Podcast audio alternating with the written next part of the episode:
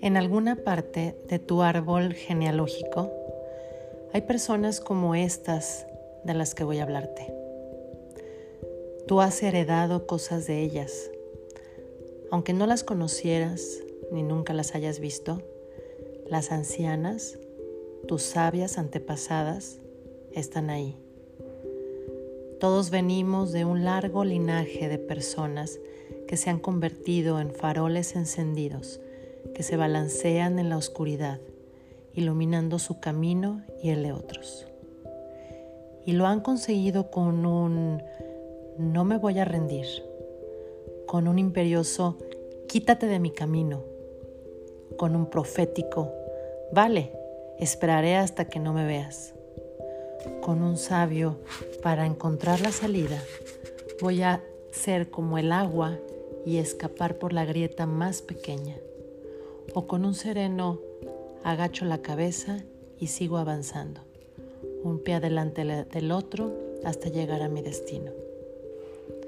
Sus luces se mecen en la oscuridad, en nuestro interior, porque con un simple palito podemos encender nuestros fuegos a partir de los suyos e inspirarnos en lo que les inspiró a ellas.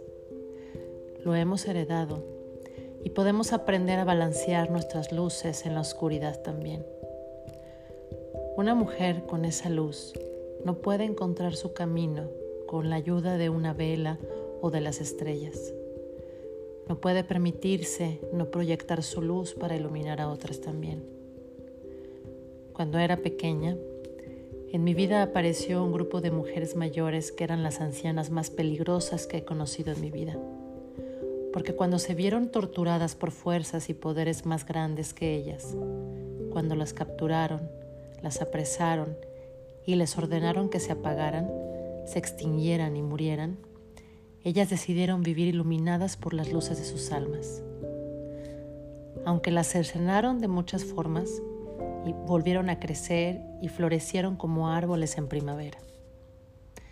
Llegaron a mi vida en forma de cuatro ancianas refugiadas que bajaron de unos grandes trenes negros y cruzaron un andén envueltas en la niebla nocturna hasta el lugar donde las esperábamos emocionados llegaron trabajosamente hasta nosotros, encorvadas bajo Dunihak, unos edredones gruesos de plumas con cobertores rojo oscuro que llevaban atados con un cordel y cargando, colgados de sus hombros con unas cuerdas sucias, con baúles negros en la tapa curva y manchas en la madera.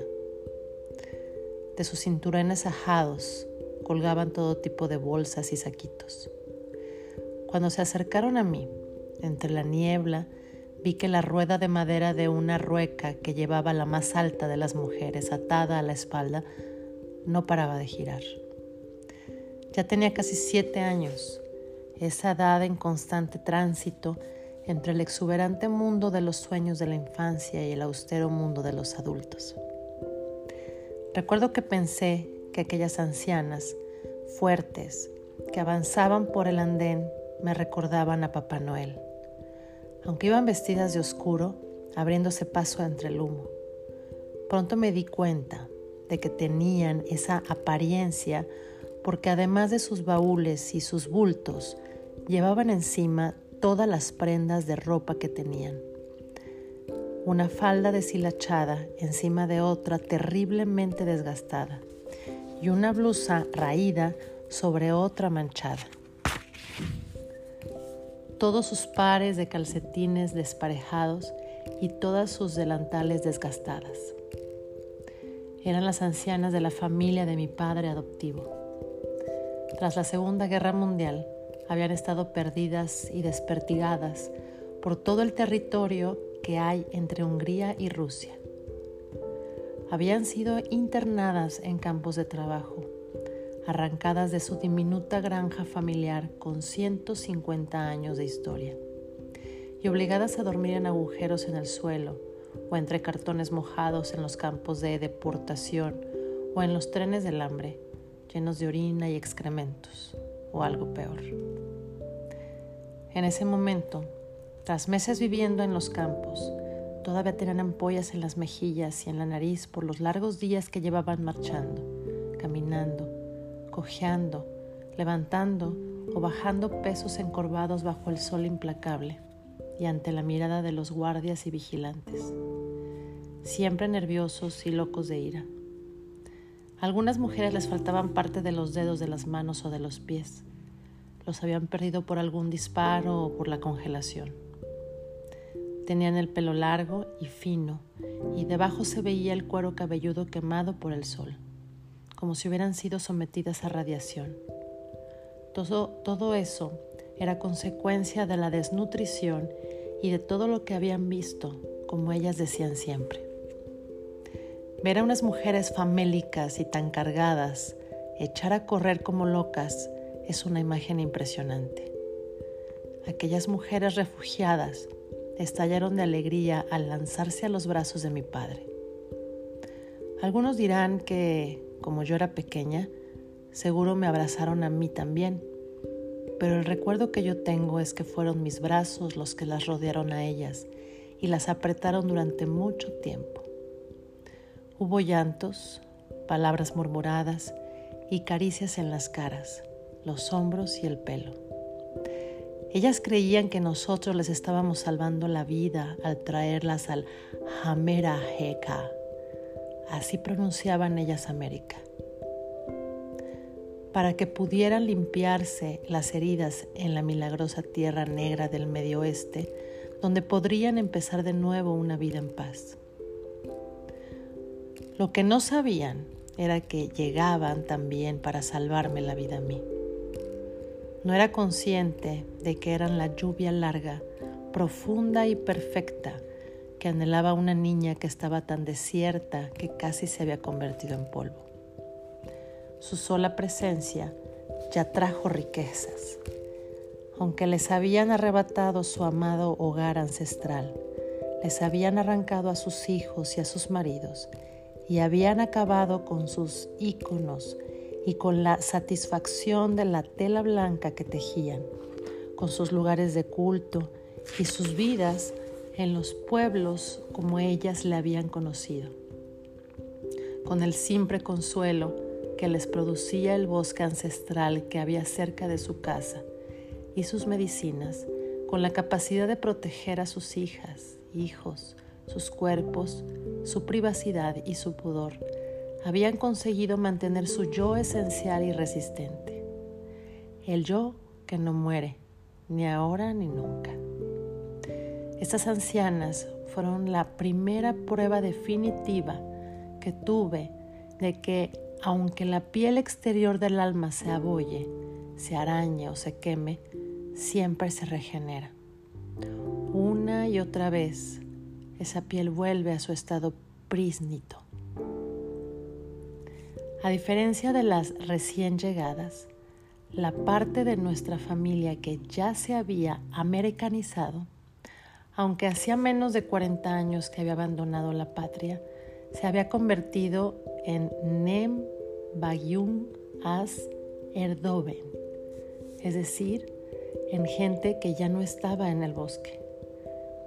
Con frecuencia murmuraban entre ellas, actúa como ser humano, sé civilizada, no te comportes como si estuvieras en el bosque. Aunque la verdad es que en Estados Unidos también vivíamos en un bosque, igual que habían hecho ellas en su país. Yo estaba inmersa en una familia, una época y una cultura que querían convertir a todos los niños en diminutas copias perfectas. Para eso me enviaron a una escuela de baile en una ciudad cercana donde aprendí el box step y el vals más formal de un hombre adusto que fanfarroneaba de, un, de que una vez había viajado hasta Chicago y vuelta. Pero aquellas ancianas inmigrantes que en su patria procedían de tribus magiares y de la zona de Sibrak, fueron las que me enseñaron realmente a bailar. Ellas me enseñaron a patear el suelo y a aullar como un lobo, cómo mostrar los pendientes, los encajes y la garganta. Las ancianas de la familia abrieron una gran puerta en la niña que yo era y que estaba siendo lentamente empujada a la calcificación.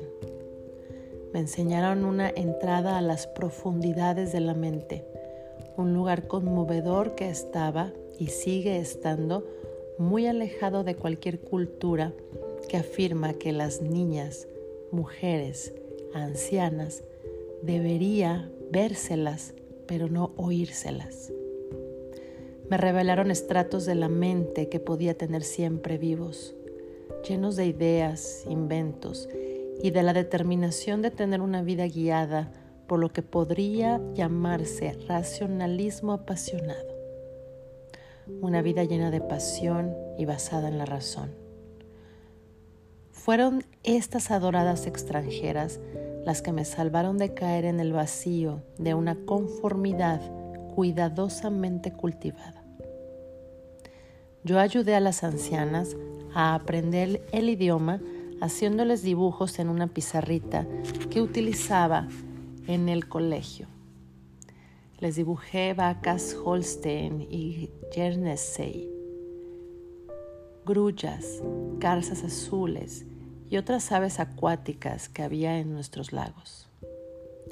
Robles blancos, tilos, sicómoros, arces plateados y hojas de perales y cerezos. Árboles que se encontraban en los bosques frondosos y en los huertos de frutales y también otras criaturas de nuestra vida diaria. Les escribía con dificultad las palabras en inglés bajo los dibujos. Después las pronunciaban y ellas las, repetían a su manera. Duck, pato. Duke, hat, sombrero, head. Bull, toro, bull. Go, vamos, co. En contraprestación, durante todo el tiempo que pasamos juntas, ellas me enseñaron, a través de sus historias antiguas, cosas sobre mujeres de madera, hombres que vivían entre las zarzas, metamorfosis infantiles, medicinas fabricadas con palabras pronunciadas sobre el agua, personas sagradas que aparecían de la nada, los intachables, y muchísimas leyendas apócrifas sobre Jesucristo y su divina madre. Envolvieron mis huesos con cintas hechas de historias sobre mujeres que vivían bajo el mar, asesinatos en los bosques y milagros en los cementerios, y otras que provenían del tiempo que habían pasado esclavizadas en los campos de trabajo, de refugiados y de internamiento, historias de coraje y lealtad incuestionables hacia extraños heridos o desesperados y de esos extraños hacia ellas. Las ancianas tenían muchos años de experiencia en el inmenso arte del trabajo manual. Hilar, tejer, teñir, bordar, hacer crochet y encaje, hacer punto, fabricar colchas de retales, hacer encaje de lanzadera, planchar, plantar, recolectar, desplumar encurtir, moler, hacer fuego, tornear, sembrar, ver y curar. Al contemplar sus actividades diarias, se hizo evidente que en la vida de una anciana no solo era importante el qué, sino también el contenido interior, eso que había dentro de ella, la sabiduría y el corazón que había acumulado lo que había sembrado en parte a propósito y en parte gracias al viento, todo lo cosechado con total conciencia. En todos sus trabajos y manualidades, las ancianas hablaban de lo importante que era cuestionar e incluso resistirse a una vida plana y ante la siempre tentadora llamada de la inacción. Ellas creían que no solo era su deber, sino también su trabajo y un placer, hacer peligrar toda tiranía, reventar todos los pozos atascados y negarse a acatar cualquier orden o regla que pudiera poner en peligro o acabar con el espíritu o desmantelar las esperanzas. Como ellas habían vivido la vida más dura posible, yo las creí. Cuando estábamos juntas éramos de nuevo erdomem, es decir, mujeres que vivían en los bosques. Aquellas ancianas no permanecían atontadas, corrompidas o reducidas a la nada, olvidadas para vivir o morir solas. Su instinto para las estaciones, la vida y la moral estaba intacto. Aunque no pretendo dulcificar sus vidas, tenían pesadillas durante las que lloraban y a veces tenían momentos repentinos de profunda agitación o de tristeza silenciosa, ellas consiguieron, a pesar de todo, hacer algo más que resistir. Ellas florecían cuando estaban ante la bondad o ante una oportunidad para mostrarla. Una combinación especial que produce un elixir de curación. En su tiempo y aún en el nuestro, ha habido mujeres que se han visto mutiladas de muchas maneras, mujeres que se esperaba o a las que incluso se les ordenaba que permanecieran hundidas, que han visto quemarse la tierra que las rodeaba y han soportado que las aten, las cercenen, las quemen hasta los cimientos, las expulsen y las tiren como si fueran basura pero esas mujeres han resultado ser mujeres muy peligrosas porque han vuelto a crecer y siguen haciéndolo una y otra vez. Por eso exigen un lugar en la sociedad. En esencia, cualquier lugar que deseen, porque ellas ni esperan, ni suplican, ni se deshacen en halagos con nadie, ni familia ni cultura, para que se les conceda algo así. Lo hacen, lo que hacen es formar un círculo, entrar en él y decir, aquí estoy. Si quieres participar, quédate cerca de mí. Si no, apártate porque vamos a avanzar. Creo que han podido hacerlo porque en la mayoría de las ocasiones han sido justas y generosas y porque no se han parado a regodearse de un dolor que les dura toda la vida han aireado su dolor ante la gente cuando ha sido necesario, pero no han ocultado ni disfrazado sus sentimientos de perdón perpetuo y de amor. Lo único que han tenido que hacer ha sido lanzar esa mirada y al instante todo el mundo se ha puesto manos a la obra, deseando hacer lo que pedían. Y si han extendido los brazos, los demás han venido corriendo hacia ellos han tenido sus flaquezas y han sido, como la mayoría de las ancianas bondadosas, imperfectamente perfectas. Pero también han sido justas, mostrando esa justicia compasiva que tiene su origen en haber sido tratadas sin compasión. Hoy, que soy psicoanalista y una mujer mayor, creo que, como cuando era niña, que si una mujer vive su vida plenamente, a su manera y lo mejor que puede, su vida se convierte no solo en un ejemplo, sino en un exuberante modelo para las demás.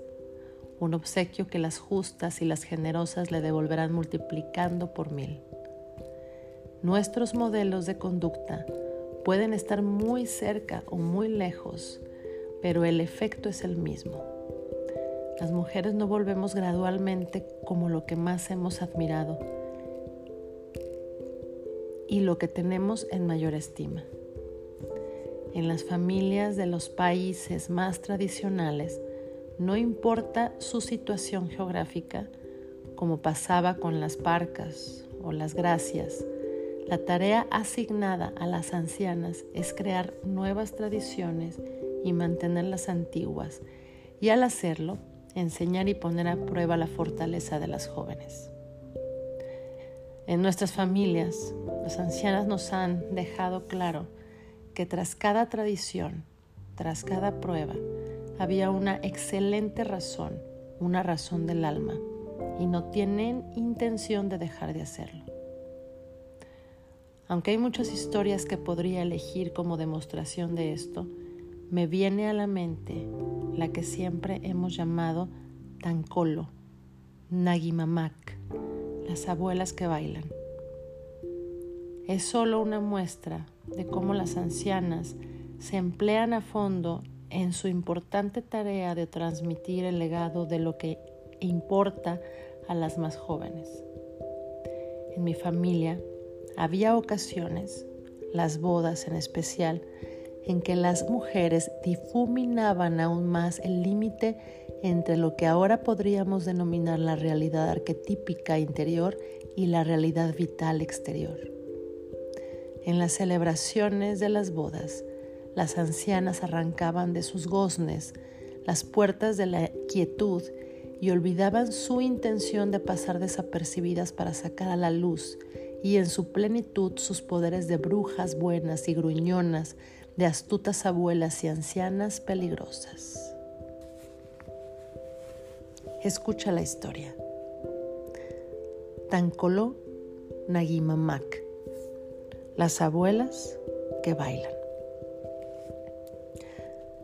Hay una antigua tradición que dice que cuando una hija se compromete para casarse, las ancianas de la familia intentan matar al novio antes de que llegue la, a la alcoba nupcial. Y el arma que utilizan es el baile. Las ancianas comienzan con su maquiavélico plan durante el banquete de boda.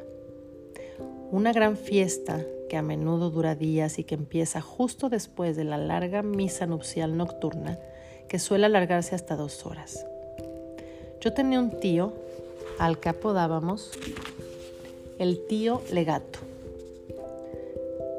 Legato significa visitante en magiar, porque casi todos los domingos se los pasaba yendo de la casa de un pariente a la de otro y probando el vino casero de cada uno de ellos.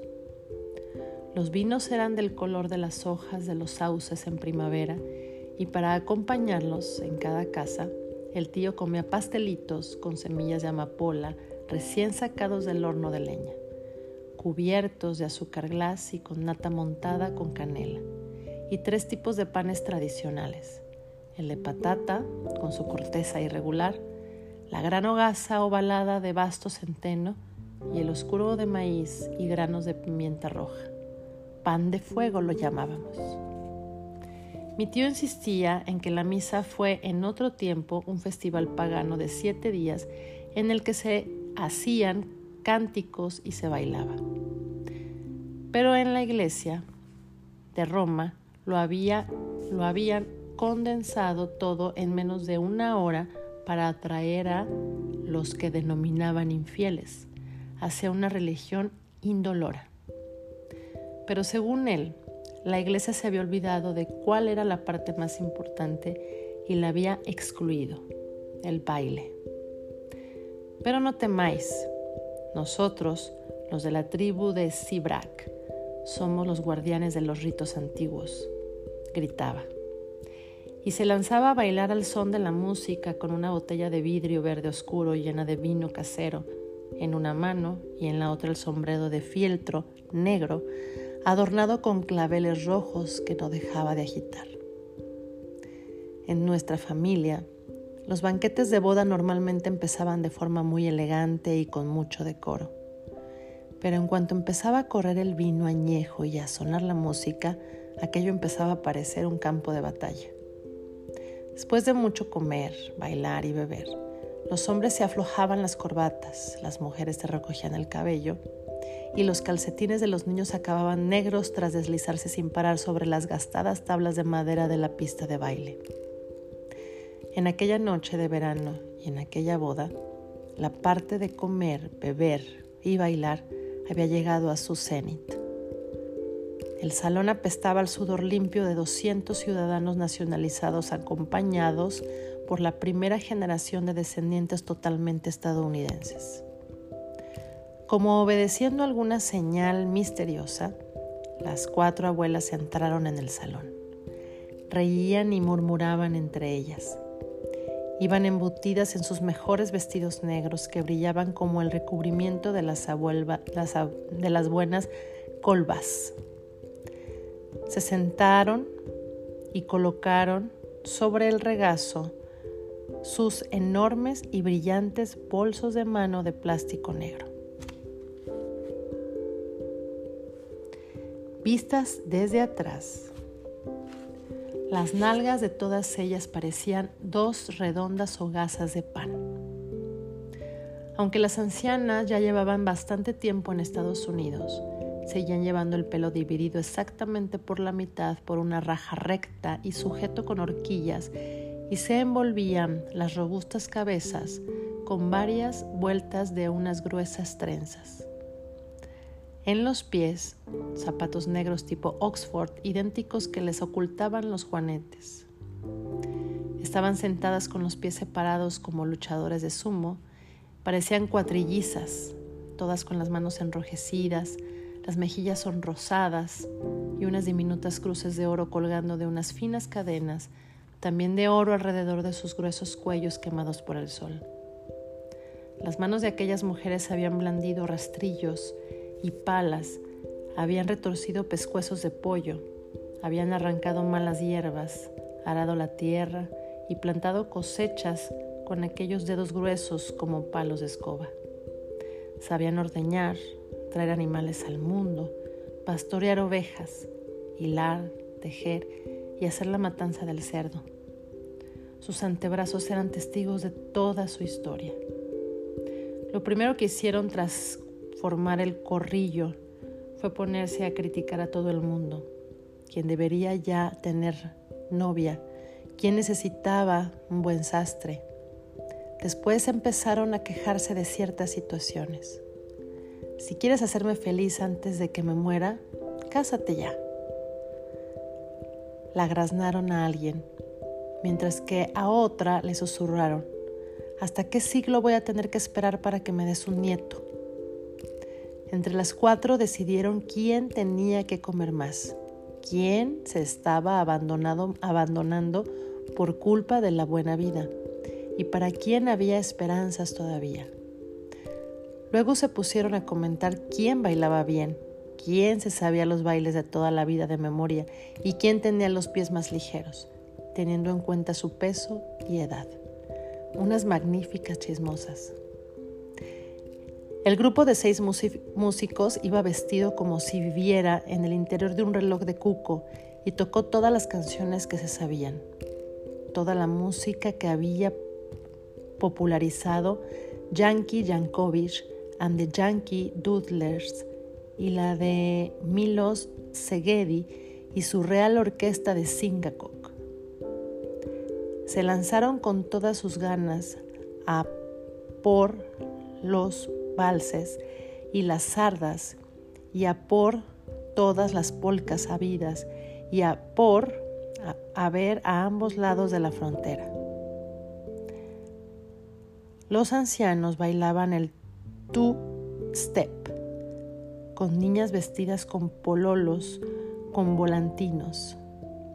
Había mujeres con los brazos al aire que bailaban juntas y hombres jóvenes que gritaban y danzaban con las manos apoyadas en los hombros de los demás, con los sombreros negros ladeados en ángulos desenfadados y manchas oscuras en las axilas de sus camisas blancas.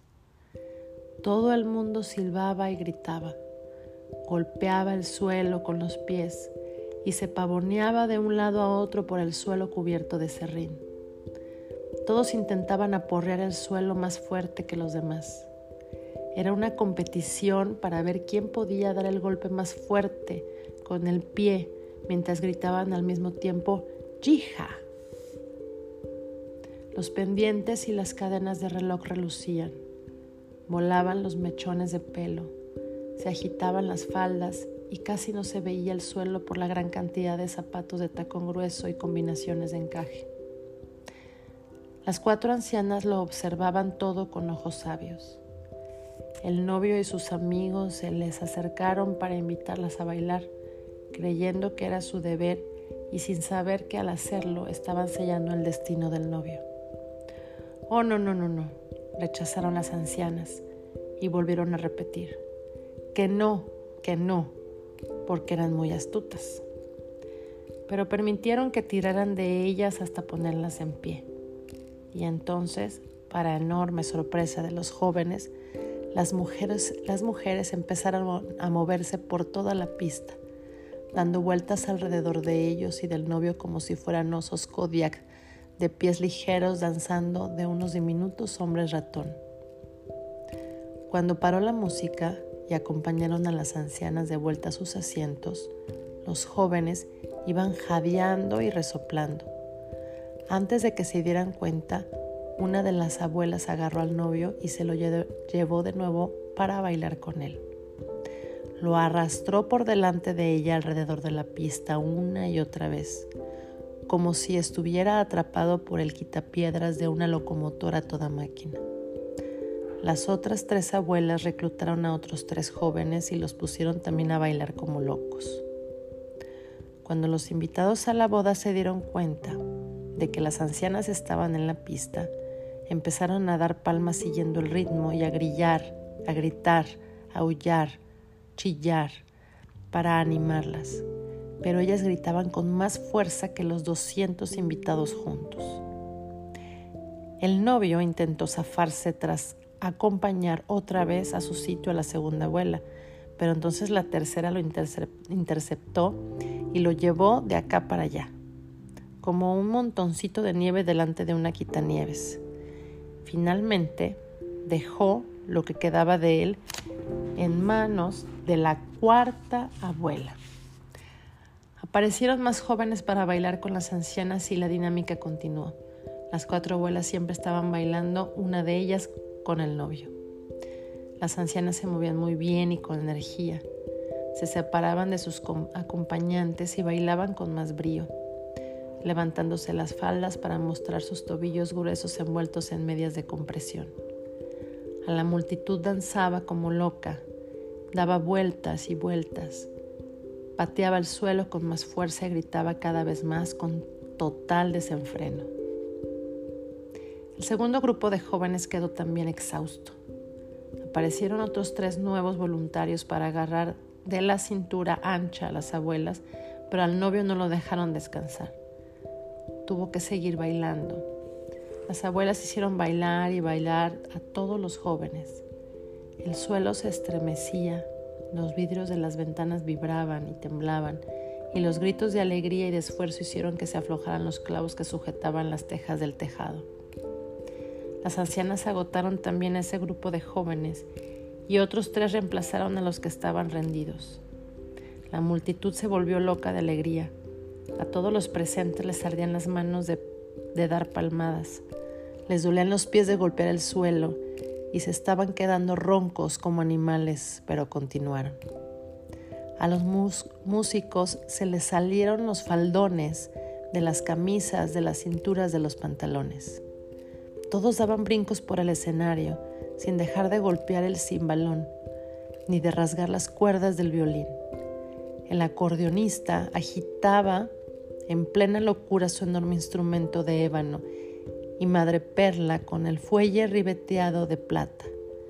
Incluso se, se dejó caer sobre una rodilla con la boca abierta, los ojos cerrados, la cabeza colgando y la mano volando sobre las teclas de marfil, presionando sin parar los botones del instrumento en medio de un éxtasis tembloroso, casi religioso. Las abuelas pudieron con 24 jóvenes, 25 contando al novio. Cuando la música por fin paró, las cuatro abuelas se fueron hacia sus sillas, plegables, pavoneándose como palomas, sonriendo y mirándose entre ellas, inclinando la cabeza en reconocimiento e intercambiando ese gesto de la ceja. Sacaron de sus descomunales escotes unos pañuelos con puntillas de crochet hechas a mano y con mucha delicadeza se enjuagaron una leve capa de sudor. Los jóvenes, que tenían ríos cayéndoles por las caras y los cuerpos, no paraban de aplaudir. El novio fue hasta la barra haciendo heces, con la boca abierta y las piernas como si fueran de gelatina. Sus amigos, que no, parara, no paraban de reírse, tuvieron que sujetarlo por las trabillas del cinturón y él se quedó colgado entre ellos como un abrigo descansando en un palo. ¿Ha pasado la prueba? ¿Sigo vivo? preguntó. Tenía náuseas. La más mayor de las abuelas lo consultó con las otras. Sí, confirmaron asintiendo y llamaron a la novia para que fuera a su lado. Estaba preciosa. Toda ella parecía una blonda de encaje blanco con adornos de perlas. Angelita, le dijeron en voz baja, ¿ese es tu semental? ¿Ese es tu novio? Pues siempre podrás dar una buena cabalgada con él. Lo sabemos con seguridad porque lo hemos puesto a prueba por ti. Y entonces las abuelas echaron atrás las cabezas, revelando sus dientes de oro y las cuatro soltaron al unísono una carcajada tan fuerte que estuvieron a punto de caerse de unas sillas plegables. La novia se puso roja y resplandeció, ruborizada pero feliz. El grupo de música empezó a tocar un más lento y la pista de baile se llenó de parejas, entre ellas la formada por el novio medio muerto y la novia que lo atendía. Todo el mundo tenía los ojos empañados y una expresión de nunca olvidar esta noche. Porque allí todos, los niños más pequeños, los padres y madres, los primos, las tías y tíos abuelos, los abuelos y hasta los lobos solitarios habían sido testigos del poder que da la edad. Nadie que presenciara el poder la alegría y la inteligencia de aquellas ancianas podría jamás enfermar a causa únicamente de la edad, ni tampoco sentirse mal por la sola idea de que la vejez es una época patética. Todo el mundo supo en ese momento que en los años que estaban por venir les esperaba una vida buena, digna y profunda. Aunque sintieron que habría tristeza, decepciones y tal vez discapacidades, el baile de aquellas ancianas les provocó un fuerte anhelo de alcanzar la edad suficiente para conseguir ese tipo de poder, para tener tantas ganas de diversión, para disfrutar tanto de observar, enseñar y poner a prueba a los jóvenes, para aconsejar a los de mediana edad y sí, incluso para enterrar a los seres que habían amado con todas sus fuerzas durante sus vidas y vivirlo bastante para contar todas las historias.